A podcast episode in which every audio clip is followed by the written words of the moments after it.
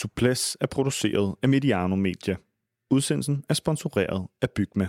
Her finder du altid det nyeste udvalg af sikkerhedssko fra Airtox. Bygma ikke for amatører.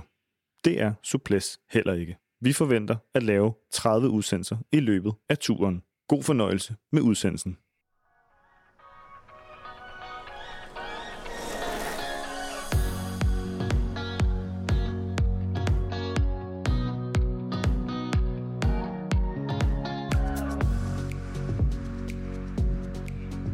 Årige Bag Pols kørte for første gang først over stregen i en Grand Tour. Et stort moment for en veteran med høj klasse, og tv-produceren mente, at det var værd at ofre godt et sekund på. Og man kunne egentlig godt forstå prioriteringen, for bagved sad Jonas Vingegaard og Tadej Pogacar og tog endnu en tørn med den duel, der dag for dag udvikler sig i styrke og historisk betydning. I stillingen, der sker der bare ikke det store. De to kommer over stregen side om side, og der er stadig 10 sekunders forskel i den samlede stilling. Vi taler om det hele i Suples. Vi er Lars Mikkelsen, Per Bagsager og mig, Sebastian Stanbury.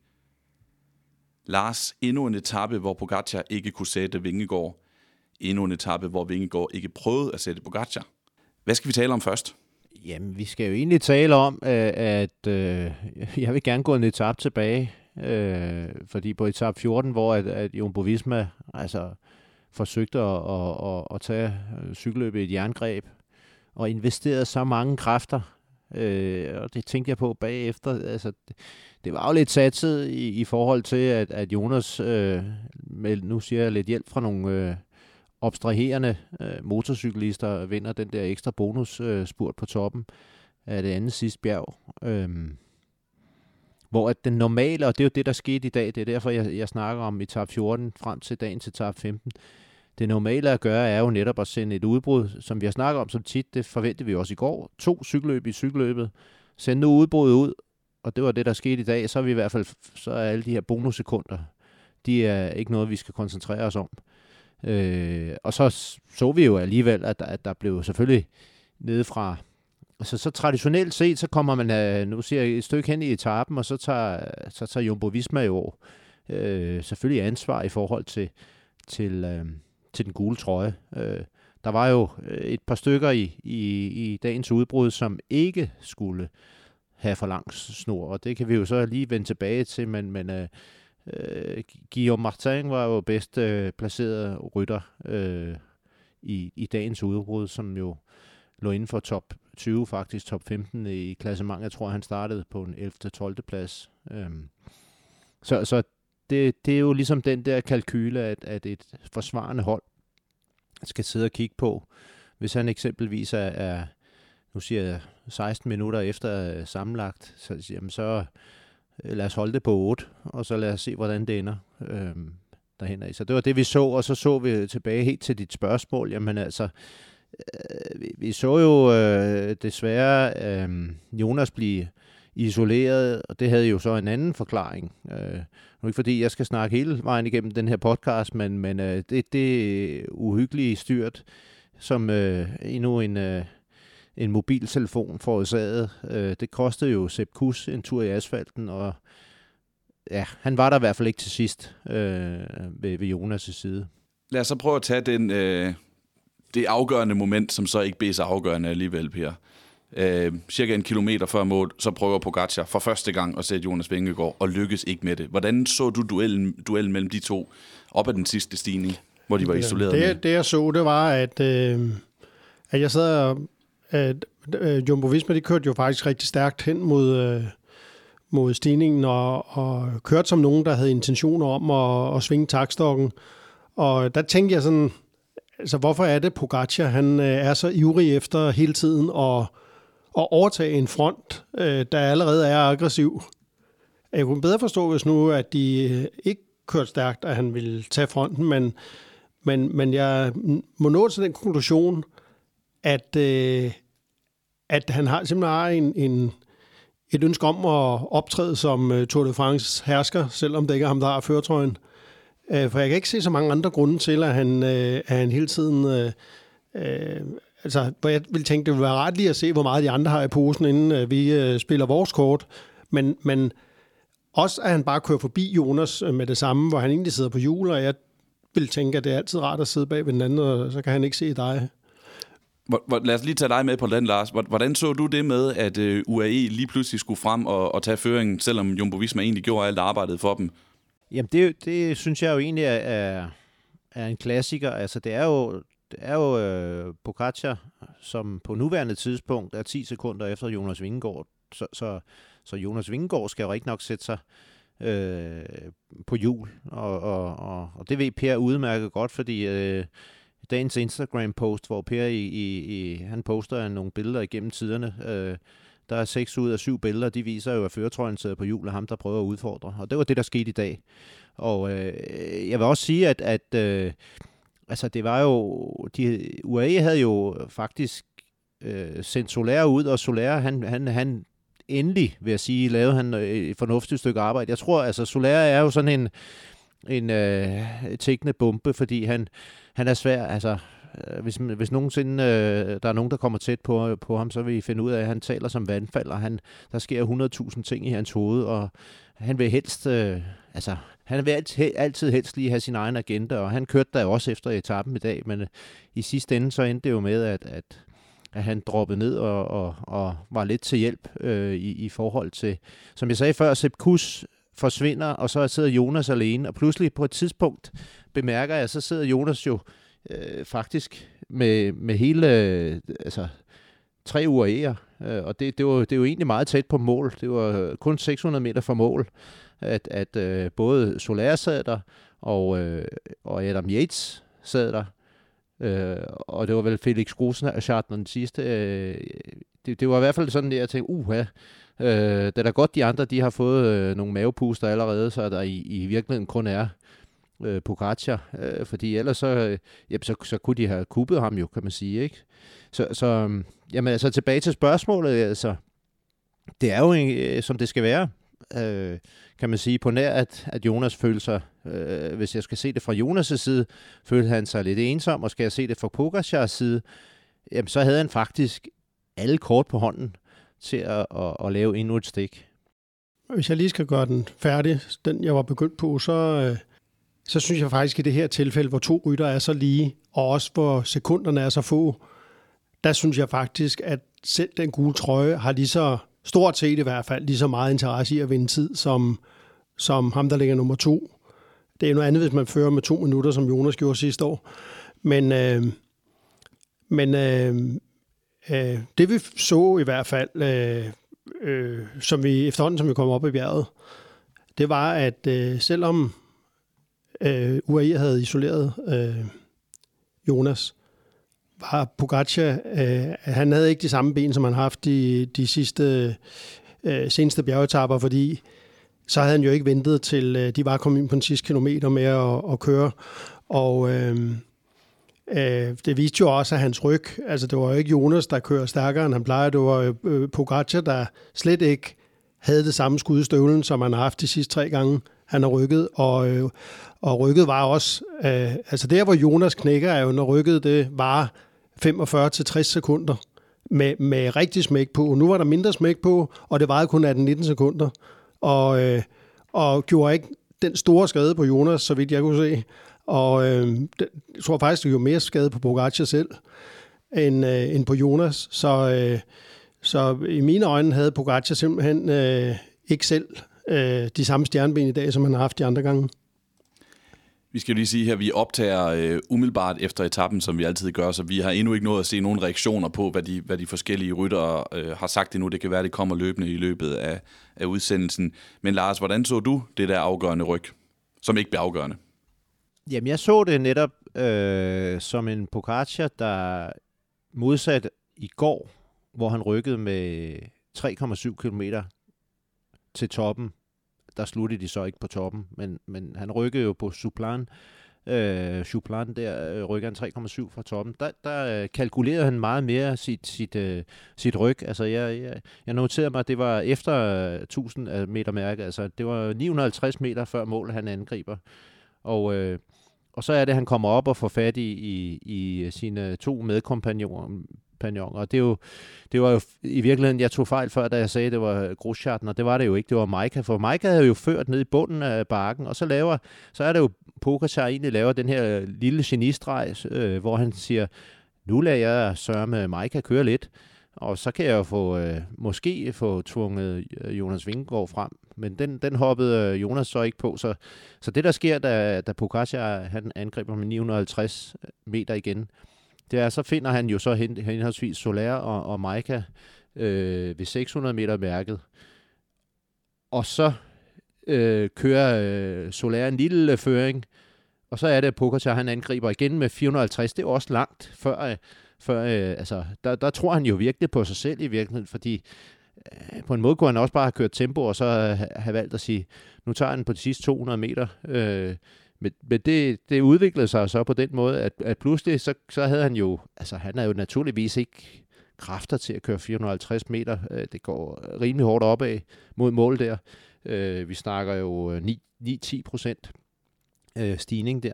Og, og, og, og så er det jo, vi, vi ser Jonas så øh, siger, nå, men så kan jeg da lige vise dig, at jeg ikke er gået helt død, og så kører han jo med 150 meter igen op på siden, øh, bare lige for at markere. Så, så øh, jamen, konklusionen er jo, at øh, som, som vi kan se på resultatlisten, at der var ikke nogen af dem, der fik noget ud af det, hvis man kan sige det sådan. Men jeg synes også, konklusionen er, når man ser forløbet og sammenligner med det, vi har set på Pytedum og på, øh, i forgårs, at, øh, at det der kraftoverskud, det havde Pogacar ikke i dag. Han havde ikke gode ben i dag i mine øjne. Altså, han, øh, øh, da han skulle lancere spurten efter sit ryg, var der jo ikke noget, øh, han havde jo ikke noget i benene rigtigt. Altså, det var jo bare sådan en, en halvforkølet, øh, i, i, i Pogacar-målstok i hvert fald, øh, acceleration, som Jonas kunne svare på siden. Det, det øh, lignede jo slet ikke det, vi har set øh, de andre par gange, hvor han har, har fyret raketten af. Jeg tror at simpelthen, han var, var med sin dårligste ben siden øh, uh, der til Laurence, eller hvad det hed, uh, hvor, han, hvor han decideret blev sat. Uh, det er min vurdering skulle, øh, det er jo nemt at, at være sofatræner her, men øh, skulle Vingegaard have forsøgt at slå kontra og taget, prøvet at tage 1, 2, 3, 4 sekunder, eller hvad det kunne være blevet til? Det kan man jo kun vide, hvis man ved, hvordan Jonas havde det i benene. Og øh, man må tro, at han også har, har været sådan på, på grænsen. Altså hvis han i siddet med et overskud, havde han jo kørt kontra, da, fordi øh, denne her gang vejede Pogacars rigtige angreb var altså kun 180 meter. Det er ikke særlig langt der i Pogacar-regi. Øh, øh, så øh, så det, det fortalte jo også Jonas, at Pogacar ikke var den samme mand som på, på Pytedum. Og, og hvis han havde haft overskud, havde han jo kørt kontra der. Det er da min øh, stensikre overbevisning i hvert fald. Og Pogacars angreb, er, altså han, han, hvis han ventede så længe som til, til øh, 950 meter, så, så skulle han jo have tænkt, have sat sig på, at han kunne slå et hul på, på 10-11 sekunder på det stykke, og det kunne han måske også med sin allerbedste ben, og hvis ikke Jonas var... Man ved jo ikke rigtig, hvordan den, den anden har det, øh, og, øh, og lige sådan en dag her som i dag, vil jeg sige, med, når, jeg kunne forestille mig, når Jonas han rekapitulerer øh, og, og kigger tilbage på, på etappen, at han tænker, at han godt kunne have prøvet at placere et angreb, øh, ikke på den sidste kilometer, måske når der manglede to kilometer. Hvad tænker du, Lars? Jamen, jeg kan kun øh, altså, lægge mig i, i slipstrøm med det, som Per siger. siger altså, havde Pogacar haft de ben, der skulle til, øh, så, havde, så havde vi set en forskel, og man kan vente den om at sige, havde Jonas haft de ben, der skulle se, til, så havde han haft muligheden, altså selvom han var ene og isoleret, øh, så var det jo Mano og Mano til sidst. Altså, så, så kunne han jo i, i princippet godt have, have altså, lavet en kontra på Pogacars. Øh, han, han rykker, øh, som sagt, ved 950 meter, og så, så går han lidt i stå, og så, eller fordi kan han godt se, at han ikke kan holde den, øh, og så accelererer han igen ved 450 meter, og, og, og, og der kan man sige, da han så går i stå på den, øh, Øh, og, øh, og der hvor Jonas går udenom med 150 meter, jamen så kunne han jo have, have fyret en, en, en spurt af de sidste 150 meter og taget 4-5 sekunder, men det kunne Jonas ikke. Ja, også fordi, at øh, det jeg tænker, det er, det kan da godt være, at der var tre uger i folk, men vi ved jo også, at hvis Jonas og Pogacar, de lukker rigtig op for turboen, så, er det, så kører de jo bare lige forbi dem, så kan det jo ikke engang være til nogen hjælp, fordi de kører forbi med dobbelt hastighed, hvis, hvis, de, øh, hvis de spurgte, ligesom de plejer. Øh, vi kunne jo bare se øh, i forhold til, øh, til Rodriguez, som de efterlader 950 meter fra mål. Altså, de havde jo øh, både været i bader for sodavand, inden han kom i mål. Det leder faktisk en lille smule ind i, i det, jeg havde tænkt skulle være mit, øh, mit næste spørgsmål. Fordi jeg havde egentlig skrevet op på bloggen, øh, hvem, hvem har den bedste hjælperytter? Og min egen analyse er så, at det måske er et lidt dumt spørgsmål, fordi en af hjælperytterne, han ligger fire i klassementet og er 19 sekunder fra, øh, fra tredjepladsen i form af Adam Yates. Men hvilken betydning har, har det haft, at, at Yates han har været så god, som han har? Og hvilken betydning kommer det til at få? Jo, ja, men vi har været lidt inde på det før, at, at, øh, at hvis vi sætter øh, de to øh, kompetenter op imod hinanden, Jonas Vingegaard og, og Pogacar, øh, så har de hver deres højre hånd, og, og øh, man kan sige, havde en af dem ikke haft deres højre hånd, eller altså eller havde en af dem mistet, øh, som vi nu så i dag, øh, Sepp Kuss, jamen så, så, så øh, han, han, han ikke er der til sidst, jamen øh, så er der lige pludselig det taktisk at spille på fra, fra øh, altså opponenten fra modstanderens hold jo. Øh, så, så vil man jo altså, så vil man jo, ligesom vi så sidste år, at Pogacar sad i, i revsaksen, øh, da Roglic stadigvæk var med i løbet, og de kørte på skift på ham. Altså, det koster jo bare, altså. Så, så det, det er jo det, der sker, hvis, hvis, øh, hvis ikke højre hånd er der. Altså, det kræver lidt også, at højre hånd også er inde i spillet, for ellers kan man bare lade ham køre jo. Øh, I dag var Jonas jo ligeglad om, Adam Jetson kørte et eller andet sted hen, og skulle han vinde et minut. Altså, det har jo ikke rigtig nogen betydning. Øhm, og øh, altså, jeg synes, når de når ned til, til de der fire mand, øh, altså Øh, de to øh, hovedpersoner, og, og så Kus og, og Yates, det er jo sådan ligesom, det er jo de stærkeste, det er jo klart de stærkeste i øjeblikket. Øh, om, om det er Yates, der er tilbage, eller om det er Kus, der er tilbage til at føre. Det er jo begge to nogen, der kan sætte et, et dræbende tempo, og, og det tempo, de sætter, sætter det jo egentlig for både Pogacar og, og, øh, og hvad hedder han, øh, Jonas, ikke? Og, og til sammenligning, da de lavede øh, knivtangsmanøvren på Pogacar på Galibier sidste år, Telegraf og Galibier, der var det jo, øh, altså det, der fik ham i fælden, var jo, at det var to ryttere, som han begge to skulle passe på i klassementet. Øh, og det var det, der fik ham til at, at forløbe sig og, og, og køre sig selv i sænk. Og der har vel heller ikke været øh, nogen af hjælperytterne, som har kunne sætte det tempo, som var det, var det Botakam, at Wout van Aert, han gør det sidste år, der ender med at, at, at knække der knække Pogacar, og så kan, så kan Jonas Vingegaard køre? Nej, det gjorde Sepp Kuss jo i, øh, på den der, okay, var det tredje etape, den der til Laurens der? Mm. Uh, der satte Sepp Kuss jo et tempo, som, som gav Jonas et afsæt, og Pogacar var så mærket af det tempo, så han slet ikke overhovedet kunne svare. Han blev bare siddende. Jeg tror, det var femte etape, men, femte etape. men det skal, okay. ikke, det skal ja. ikke skille os ad.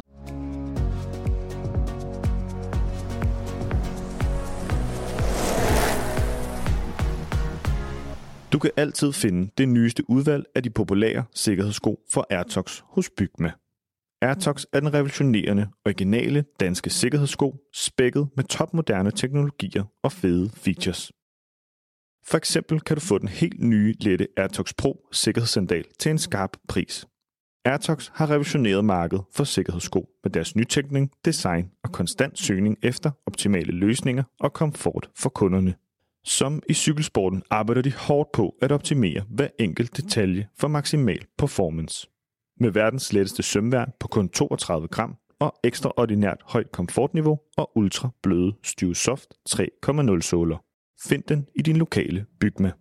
Fortsat god fornøjelse med udsendelsen.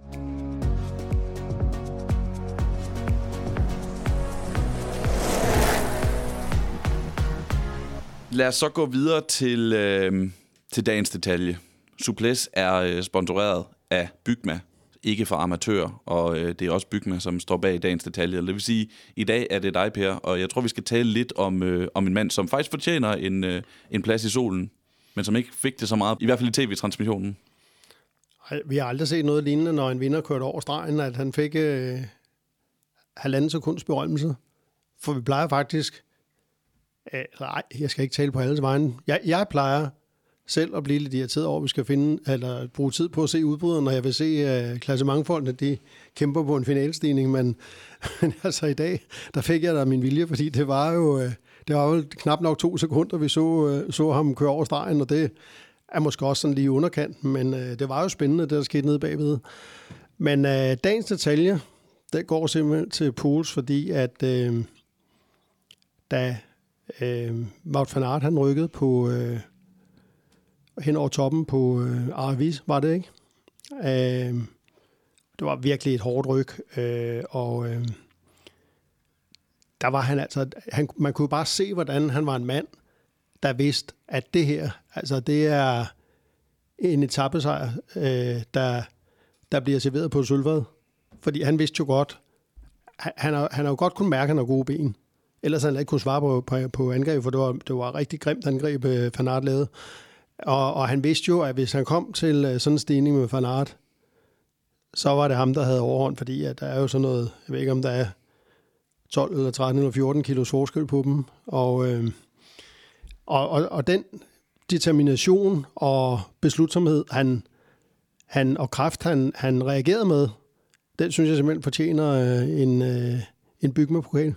Lars, hvordan så du øh, det afgørende angreb der, eller den afgørende, den afgørende trio, der kommer afsted? Fordi de kører så op til, til Soler, men ender med at sætte ham, og så bliver det øh, Wout Poels, der kører øh, i mål øh, alene.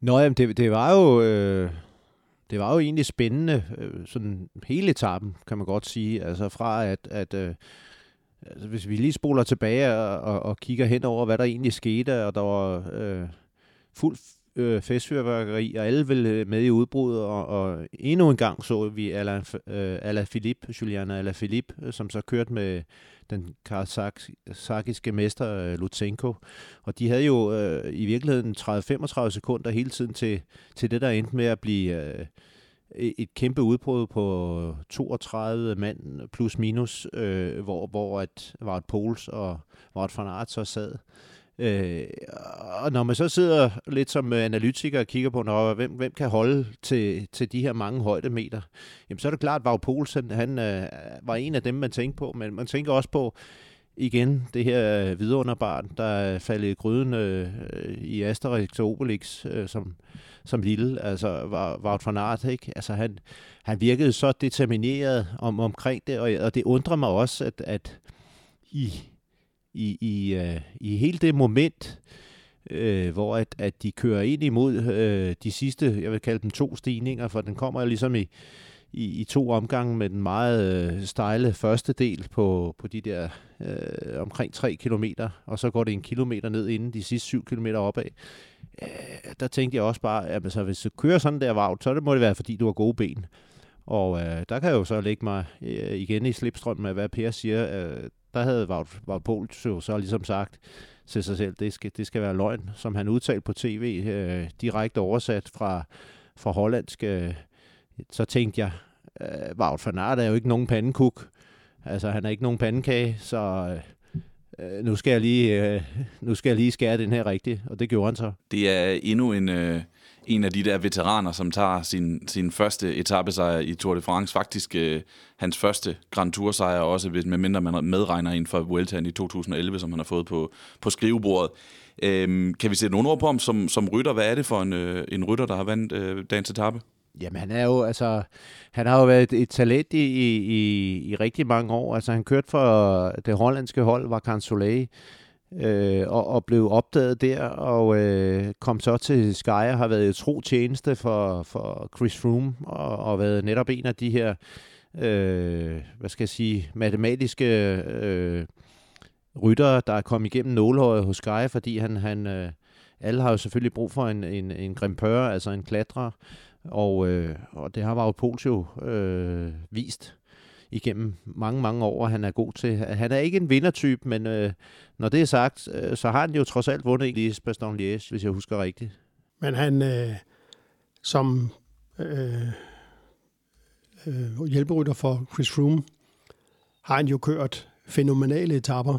Altså han har jo, han har jo øh, til tider, øh, og ofte i slutningen af, af løbet, i slutningen af turen, har han jo været en enmandsherre, som har simpelthen støvsugede alt, der lå ude foran, og, og selv øh, Contador havde meget svært ved at, at, at, at komme nogen steder, når, når Poulsen sad i front, så, så og også i Vueltaen i øvrigt, men øh, altså, øh, klassen, den er der i hvert fald ikke nogen diskussion om, og det er jo øh, øh faktisk bemærkelsesværdigt, at man kan være så god, og så øh, og køre så mange Grand Tours og, og vinde sin første rigtige etape så sent i karrieren som, som i dag.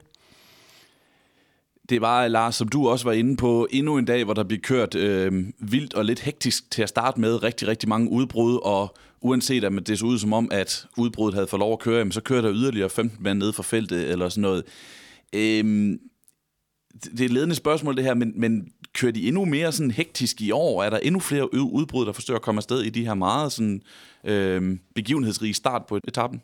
Ja, altså, altså jeg vil gerne lov at sige, at, at, at det synes jeg faktisk, fordi vi har, vi har før igennem mange, mange år altså, set et peloton, en, en, en, øh, en, en øh, konsensus iblandt pelotongen, der siger, okay, lad nu de der 3, 4, 5, 7 rytter køre, og så er der nogen, der tager kontrol. Og så, så har vi, altså vi har også brug for at komme os, og så det er de her 3, 4, 5, 7 i dag, og så om tre dage, så er det nogle andre 3, 4, 5, 7, der får lov at køre, og så bliver det sådan delt lidt rundt. Øh, men, men sådan er det slet ikke mere. Altså, der er kæmpe pres på, øh, og det er jo... Øh, øh, rytterne har selvfølgelig ambitioner, det siger sig selv, men det er jo også holdene og sponsorerne, der har ambitioner. Øh, og det, det er... Altså i sidste ende, øh, så er vi jo, og det kan Per jo snakke med om, altså så er vi lidt tilbage til, altså, da vi kørte, der var jo en gang mellem nogle af de der patroner, øh, pretons, som gik ind og sagde, åh, åh, åh, og så kørte de op foran feltet og, og bredte armen ud og sagde, så nu kører vi ikke videre, øh, nu tager vi lige med ro, ikke? Ja, det øh, har jeg været ude for mange gange, men øh, så nogle er der ikke mere. Nu er der altså fuld kraft frem, men øh, egentlig er det jo også øh, en, det er jo en bemærkelsesværdig ting, at øh, når nu vi taler om Jumbo Visma og Fanart, at på en så stor albeetappe, øh, som, som den i dag, at han øh, formentlig med holdets billigelse, det må vi jo tro, er tydeligt, altså helt tydeligt på en selvstændig mission. Det her var jo ikke en, en, øh, en strategisk forpost. Det var jo en, et attentat på etappen, og øh, som endnu en gang øh, mislykkedes for ham, og det er jo, øh, altså, øh, det er en forband, et forbandet år for ham. Der, der er simpelthen ikke noget, der lykkes. Og øh, i dag var ulykken jo, at, øh, at Pols, han lige pludselig dukkede op fra de døde, og, og så momentet og kom med ham. Og ellers havde han vundet den her etape, og, og det er jo i sig selv fuldstændig naturstridigt, at en mand på den størrelse på 78 kilo, at han, nu bliver han så to, det, det er lige så bemærkelsesværdigt, at han kan gøre det på en etape med, med det terræn her, med de højdemeter, og, og også de øh, stejlighedsgrader. Øh, det viser virkelig, hvilket utroligt fænomen han er. Ja, fordi vi taler jo om ham hver dag, på trods af, at han ikke har, øh, at han ikke har vundet noget, og har, som du siger, Per, rent faktisk har haft et, øh, et, et halsløjt år efter, efter hans standarder. Men det er jo et mærkeligt dårligt år, han har. Fordi det er jo ikke sådan, at han hele tiden ender nede bagved, og han slet ikke har benene. Han har jo helt tydeligvis benene. Han kan bare ikke få den op, øh, komme først over stregen. Nej, det er det. Og, og, og det er jo ikke, altså, det, det han udretter, altså når, når, når cykelhold, øh, teammanagers, de sidder og kigger på ham, er det jo ikke sådan, at, øh, at der vil være enighed om, at ham vil vi skulle ikke have beholdet, for han vinder jo ikke noget. Slet ikke. Tværtimod, ikke? Så, så det, på den måde kommer det jo ikke til at have den store betydning for ham, men det er jo meget utilfredsstillende at være så god. Fordi hvis du tager Vingegaard og Pogacar væk, som er bjergrytter, så er han jo den bedste i feltet. Og, øh, men han var bare ikke det ud af det, som han ønsker, og det øh, øh er han selvfølgelig meget frustreret over. Lars, der var for nogle år siden, så synes jeg ofte, vi så øh, styrt i, i Tour de France. Måske særligt sådan i, i starten af løbet, fordi der var sådan en anspændt stemning i feltet, og så var der ofte styrt nogle gange flere gange på en etape. Det har vi ikke set så meget af i årets løb. Til gengæld så fik vi endnu et mobiltelefonstyrt i dag, som, øh, som lagde store dele af feltet ned, eller i hvert fald satte en stopper for, øh, for feltet, og i øvrigt gjorde, at udbruddet fik lov til at køre. Øh, hvad tænker du om, når du ser endnu en af de der, øh, et af tilskuerstyrt, og er der sket en ændring i tilskuernes opførsel? Nå, jamen det er der. der. Selvfølgelig er der sket en ændring, og det er jo, det er jo, der er sket en ændring i hele verden omkring øh, mobiltelefoni, og øh, for 20 år siden, der og vil det, det her problem jo aldrig opstå, fordi der, øh, altså det, er jo, det er jo noget, som øh, bliver mere og mere øh, naturligt, at øh, vi så det jo også på den her etape øh, i, i Sion, hvor at, at, øh, at Cavendish han, han styrter ind over stregen der i regnvejr, hvor at, øh, der var en af de her Bardiani øh, Valvole, øh, som, som, altså, de rammer jo folk, i, der står, der strækker en arm ud med en mobiltelefon, og så kan man jo ikke bedømme, hvor langt er man ude. Øh, og jeg tror ikke, der er, for lige at tage det, altså, øh, jeg tror ikke, øh, jeg kan ikke se en, en, en løsning på det andet, end, end at det er selvjustits. Øh, selvfølgelig kan man appellere til det, og så skal der køre nærmest en bil foran med en, med en højtaler og sige, lad nu være og stikke armen ud med mobiltelefoner. Øh, det, det ved jeg ikke, om det er løsningen, men, men øh, det er i hvert fald super ærgerligt. Altså, øh, det, det, det har jo en indflydelse på, på nogle af, af rytternes øh, ved og vel, og, og, og, og det har jo også en indflydelse på resultatet. Og, og det er jo bare døde ærgerligt. Et af problemerne er jo, at, at der er mange tilskuere, der står øh, i vejsiden, der ikke er opmærksomme på øh, forsinkelsen i tv-signalet.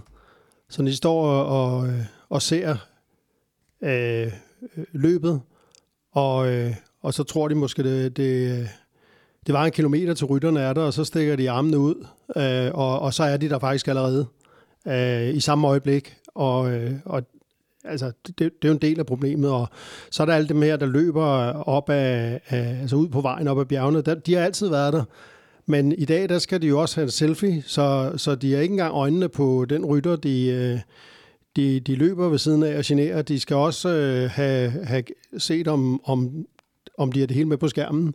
Og, og det koster jo selvfølgelig koncentration og, og, og skaber øh, farlige og altså, øh, jeg synes uacceptable situationer.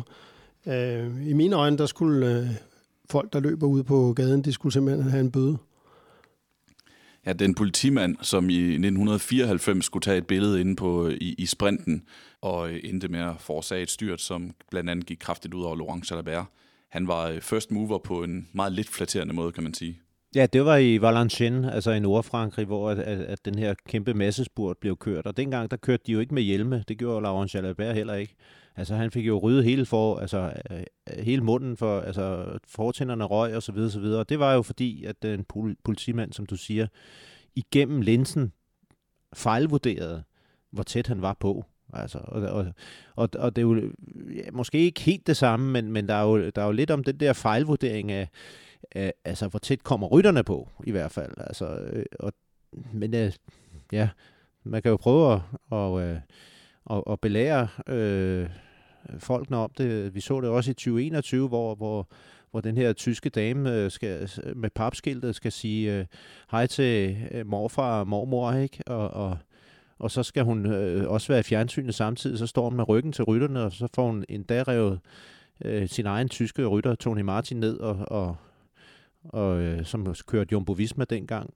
Og øh, der var jo også, øh, hele vejen var blokeret, 25 mand lå nede, og, og øh, der var brækket kravben og folk, der måtte tage hjem allerede der. Og det var i starten af, jeg tror det var tredje etape i 2021. Nu, øh, Per Larsen siger, han tror, det er svært at gøre noget ved, øh, og jeg er da tilbøjelig til at give ham ret, fordi der skal kun én, der dummer sig til øh, på et helt, altså blandt de tusindvis af, af tilskuere, der er på sådan en, en rute til, før det går galt.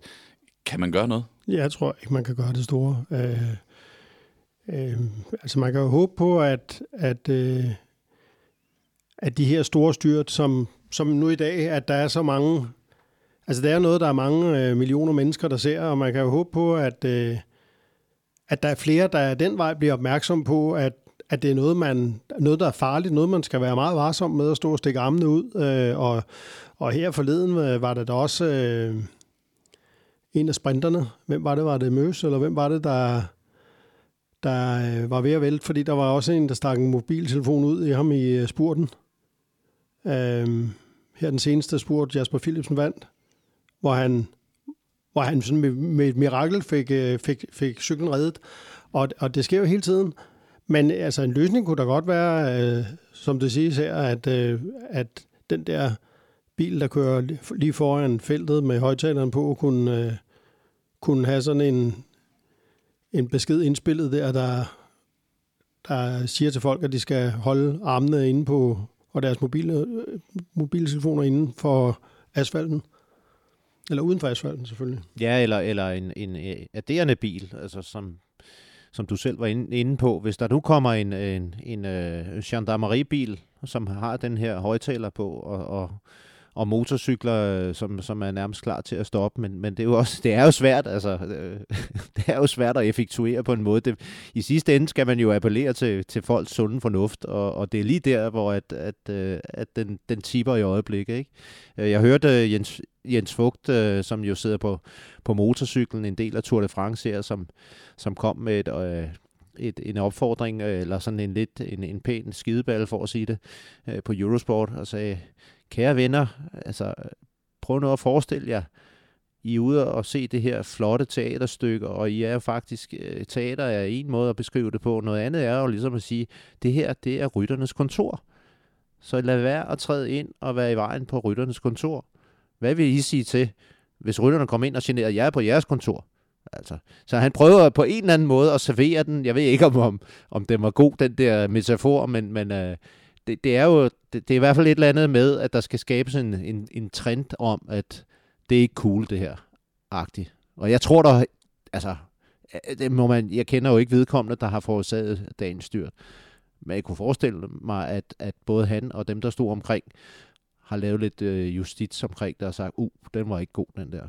Og man, der er ingen tvivl om, at dem, der kommer afsted med os, sådan nogle øh, forårsaget den slags øh, ulykker der, det er også en pigen der, der skulle sige hej til bedstefar, at de er dybt ulykkelige, når de øh, opdager, hvad deres uaksomhed har forårsaget. Det er, øh, jeg tror, det er meget sjældent, at der er nogen, der, der øh, med vilje gør den slags ting. Så øh, på en eller anden måde er det jo også, øh, altså man er næsten også med lidenhed med dem, der er sådan ved, i, i begejstring kommer til at, at afstedkomme sådan en ulykke og skal bære rundt på, øh, på, øh, på den skyld bagefter. Øh, så, så på alle måder øh, synes jeg, at, øh, at det der med at advare folk øh, med for eksempel den der bil, vi taler om, at det, det vil være en rigtig god idé.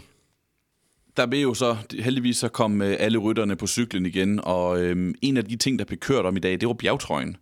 Øh, lige nu er der, øh, altså vi, vi ved, at Jonas Vingegaard, han har siddet på den, og den er han nok ret ligeglad med, men der er jo nogen, der har kørt efter den her bjergtrøje i løbet af løbet. Altså Nelson Paulus, Felix Gall, Giulio Ticone, uh, Ticone øh, og det er lige nu er det Paulus og øh, Ticone, som, øh, som deler, deler den her førsteplads. Er det noget, I går op i, I to, i det her løb, hvor vi har så interessant øh, stilling, eller duel om, om førstepladsen i det samlede stilling? Går du op i, i bjergtrøjen, Per?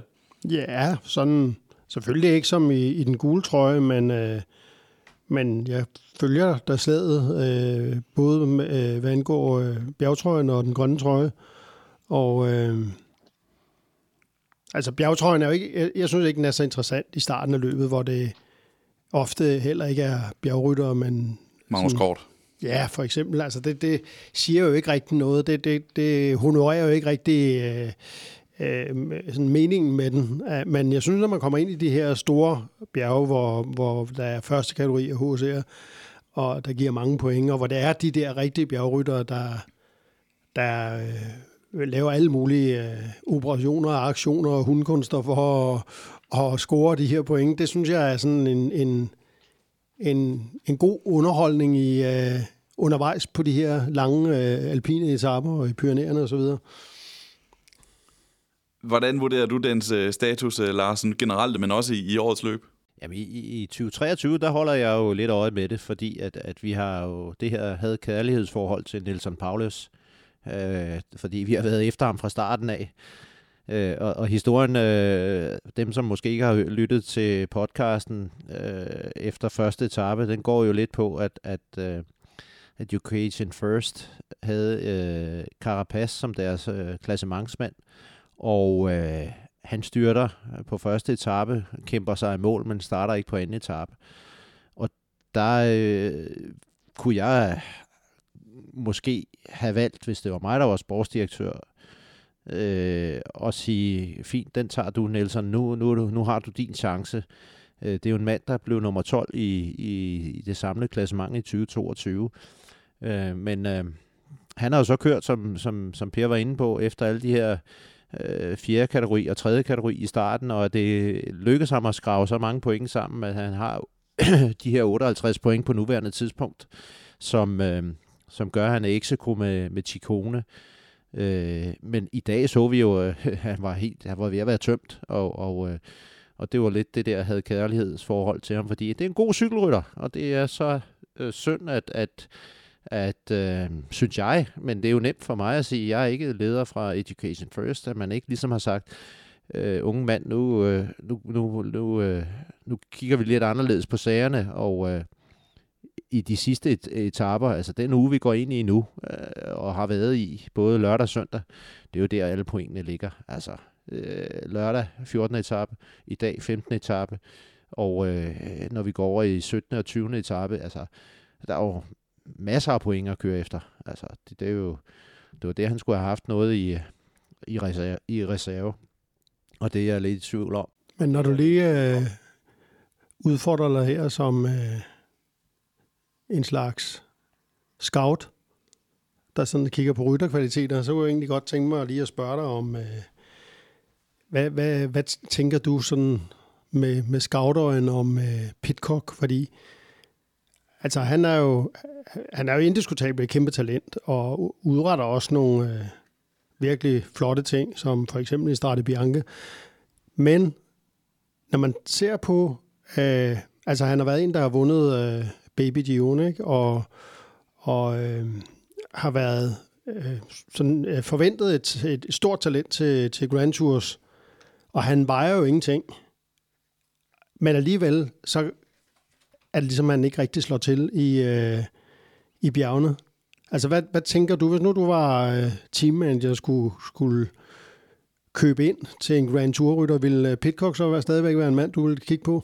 Bestemt. Altså, han har jo kæmpe kvaliteter, som du selv er inde på, og han har jo også, øh, og det kommer jeg over til nu, altså han har jo også en fortid som øh, øh ekvilibrist, fordi han er, han er jo øh, tidligere øh, juniorverdensmester i cykelcross, og øh, øh, kører mountainbike, og øh, så har vi jo øh, sådan set en parallel til Wout van Aert og, Mathieu van der Poel. Og de, de ved godt, de ikke skal køre efter klassementet. Jeg ved godt, at der er en vægtforskel, som du rigtig nok påpeger her, øh, hvor at, at, øh, at, at Pitcock, han vejer kun 58 kilo, og øh, øh, de her der, i hvert fald Wout van Aert, han vejer 76, altså det er jo 18 kilos forskel. Øh, men, men hvis jeg, hvis jeg var øh, coach og, og mentor, øh, så vil jeg sige, Pitcock, du kører efter etaper. Du kører ikke efter klassement, og du kører efter klassikere, og du kører efter, øh, altså hvad der måtte være af, af måske mindre etabeløb. Men, men øh, de store etabeløb, dem, dem, dem rekrutterer vi andre folk til, der skal køre klassement. Det, det vil være mit svar på, på dit spørgsmål. Det var et fint svar, synes jeg. Ja, og hvis jeg lige må følge op, hvorfor? Altså, hvorfor er han ikke den der øh, Tour de France vinderkandidat?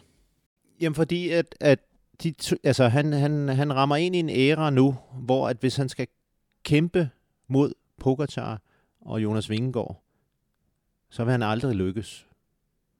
Så, så det bedste, han kan kæmpe for, det er jo en tredjeplads. Men der ser vi jo allerede i år her, at, at øh, vi har været inde på, på Carlos Rodriguez før. Han er jo øh, han er designet til at køre opad. Det er Pitcock ikke. Altså, han er også god til at køre nedad. Det kan være, at Carlos Rodriguez ikke er det. Men, men, men jeg, jeg, jeg mener ikke, han har, han har nogen... Øh, der er ikke nogen vision i at, at, at tænke i den retning. Øh, i den æra, som, som Pitcock kigger ind i. For lige at gøre bjergtrøjen færdig, så øh, har vi jo de seneste tre år set, at det er vinderen af det samlede klassement, der også har vundet bjergtrøjen. Altså to gange Pogacar og en gang Vingegaard. Jeg sad og lavede lidt matematik på, øh, på, på dagens etape. Der er 15 stigninger tilbage. Der er 252 point at køre om. Man kan maksimalt hente 88 point, hvis man vinder, hvis man er først over alle bjerge. Og 150 af de her 252 point, de bliver uddelt onsdag på kongeetappen, 17. etape. de her rytter, som vi ser nu, Paulus, Ciccone, har de nogen chance for at vinde i den, i den samlede stilling, eller kommer Vingegaard og Pogacar til at tage den, når de, øh, når de skal afgøre den samlede stilling de næste par dage, næste uges tid? De har ikke nogen chance. Det kan jeg lige så godt sige med det samme. At din, din, din matematik er rigtig. Øh, øh, det bliver en af... Det kan jeg ikke tro andet. Altså, det, det, de, de, Chikone har, har kæmpet sig op, og, og, men, men han investerer rigtig meget øh, i det i dag, vil jeg sige. Øh, det ved jeg ikke, om I lagde mærke til, men, men øh, altså på, på dagens etap, hvor han er på det jeg tror det var Col de Croix de Fri, øh, altså, hvor han pludselig bliver angrebet øh, først af Marco Haller, og, og, og så er, er, hvad hedder han, øh, den tidligere verdensmester fra Portugal, Rui Costa, Øh, og så lige pludselig kigger sig om, og, og hans, øh, hans hjælperytter kan ikke mere, jamen så skal han selv sidde og, og, og føre. Altså der var han jo en, en stor hjælp, kan man sige, for, for, for Wout Poulsen og Wout van Aert, øh, fordi der lavede han øh, et, et pænt stykke føringsarbejde for at komme derop af. Det lykkedes ham så øh, lidt øh, med hjælp fra Wout van Aert faktisk, at øh, da han, han kører mod toppen, at, at, øh, at få de point, der skulle skraves ind, men jeg tror altså, at Chikone, det kan godt være, at det er en, det er en motivation, øh, men jeg, jeg har svært ved at se ham i de helt høje bjerge øh, sidde med og, og tage de der, som du sagde, potentielt 150 point på, på 17. etape. Vi kan jo ikke øh, kigge frem mod den, øh, den, kommende etape, øh, den kommende etape, eller det kunne vi godt, men der er hviledag i morgen, så jeg synes, vi skal lade være, og jeg synes, vi skal gemme den. Øh, I stedet for, så vil jeg godt lidt kigge lidt på kulissen for Tour de France. Og det er altså lige nu er det de her meget, meget høje bjerge. I dag så har både ryttere og tilskuere og tv-serier, øh, tv-serier udsigt til Mont Blanc, Europas højeste bjerg. Og det er jo en lokalitet, som altså, har en betydning ud over cykelsporten, hvis man kan sige det på den måde. Det er jo bare et, et, et monument i sig selv, øh, i bogstaveligste forstand. Øh, jeg synes jo, det er det, der adskiller cykelsporten fra, fra mange andre sportsgrene. Øh, det med, at man kører ude i virkeligheden, hvis man kan sige det sådan. Per, hvad betyder det for cykelsporten, at man kører om, lige pludselig så har man en dag, hvor man for eksempel kan se Mont Blanc, og andre, andre dage, så er det øh, Biscaya-bugten i, i Baskerland, som de også har været forbi i, i, i det her års Tour de France for eksempel. Jamen, vi talte om forleden, hvad det var, der havde fået øh, Lars og jeg til at køre cykelløb. Og øh, jeg kan helt klart sige for mit vedkommende, en af de ting, øh, der trak stærkest i mig, øh, det var jo de her øh, cykelblade, udenlandske cykelblade, jeg kunne se fra øh, Giro d'Italia og Tour de France, øh, de her landskaber, scenerier, når man så Eddie Merckx på Trecime eller Varedo, eller på, øh, på Bisk eller Tourmalet, øh, øh, at det der med altså de store landskaber, også øh, øh, landskaber oppe i Nordfrankrig, Carrefour de Labre og, og øh, øh, Koppenberg og alle sådan ting. Altså sådan øh, mytologiske steder, og der altså, at det foregår ude i altså et sted, hvor man kan køre hen, og man, man kunne man kunne tage sin bil derned og så selv køre dem.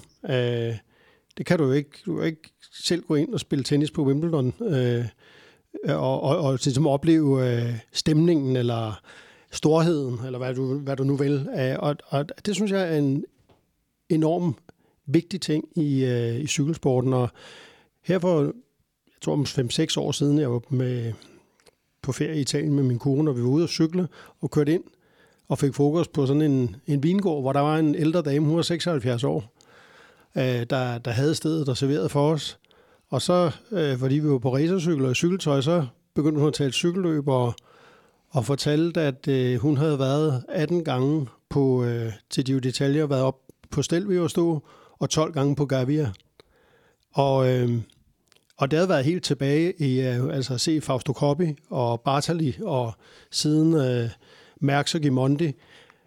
Og, og, og, og det, jeg synes, det er enormt sigende det der med, at og, og hun kom i dag fra Veneto, som er, så hun skulle rejse langt, og rejse så langt, og bruge en hel dag på at gå op, og, og den tilsvarende lang tid på at gå ned, for at se rytterne i fem minutter. Jeg synes, det siger utrolig meget om forbindelsen mellem cykelsport og landskab.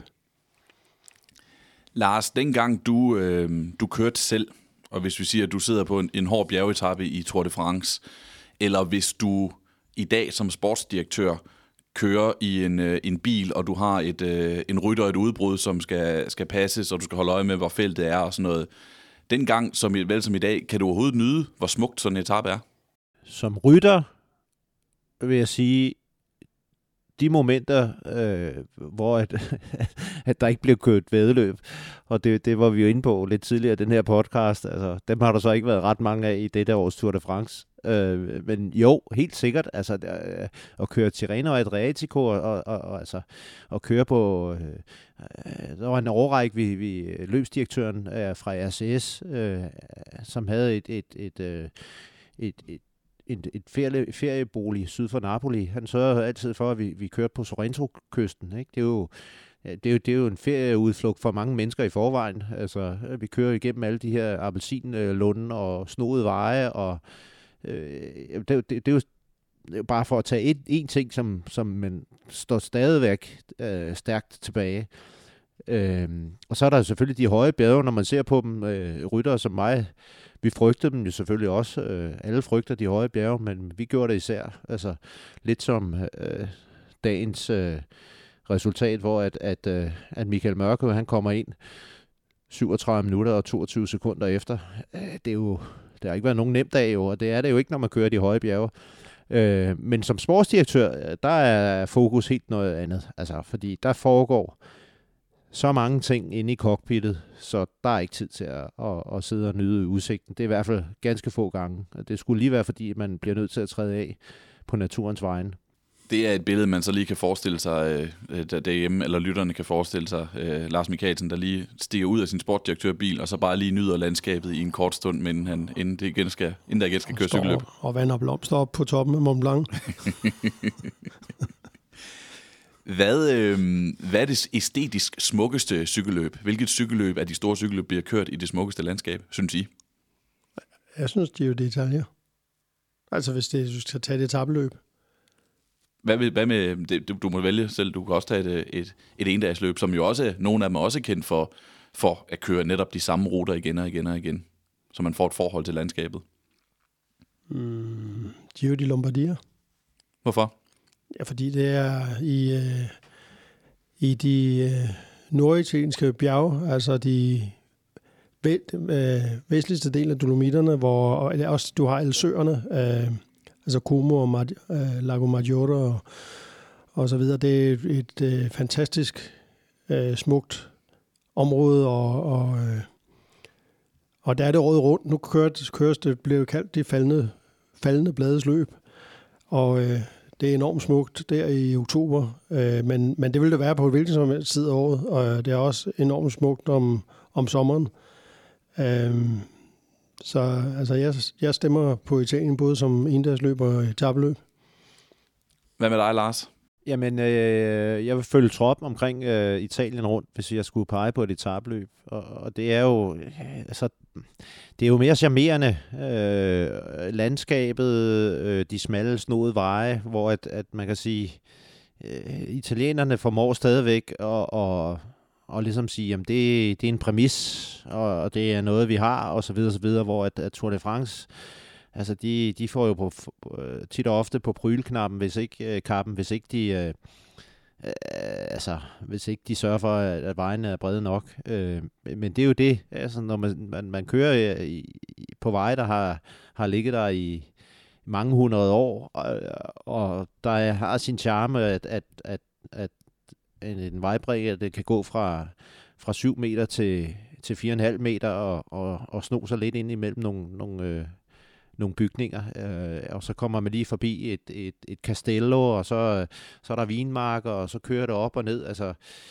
øh, så i Italien rundt øh, som etabløb, ja, og så øh, vil jeg pege helt klart på Flandern rundt som, øh, som endagsløb. Øh, det, det er jo altså de, de flamske ardenner, øh, som man kalder det i Flandern. Øh, øh, de, øh, for det første er de charmerende, og de er selvfølgelig mest charmerende, når der er, er tilskuere, og så er de de er også charmerende, fordi at, at, at man kan nærmest mærke, at der er en historiefortælling øh, hver gang man kører rundt. Og hvis ikke man, øh, hvis, hvis ikke man lige øh, genkender det, jamen så, så skal jeg love for, at, at øh, at hvis du stopper op og får en kop kaffe eller en forfriskning, øh, så inde på, på baren, eller øh, der vil du genkende det, eller monumenterne, der er rejst, eller øh, øh, brostenene, der er lagt med alle øh, flanderen rundt vinderne. Øh, det, altså, der, er, der, er, der er så meget historie øh, omkring cykelløb, som øh, det oser så meget cykelløb i, i Flandern.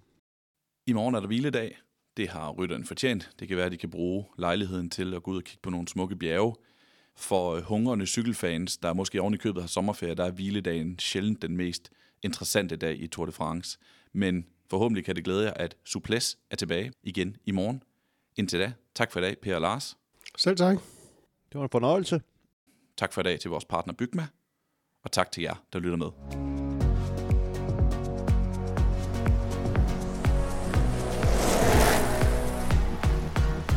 Suples er produceret af Mediano Media. Tour de France på Suples er sponsoreret af Bygma. Her finder du altid det nyeste udvalg af sikkerhedssko fra Airtox. Bygma, ikke for amatører. Hos Bygma har de ikke hvad som helst på hylderne. Bygma er for dig, der vil have professionel rådgivning, gode byggematerialer og kvalitetsprodukter. Du kan lige nu vinde en racercykel ved at tilmelde dig Bygmas nyhedsbrev. Find linket i podcastbeskrivelsen. Tak fordi du lyttede til Suples.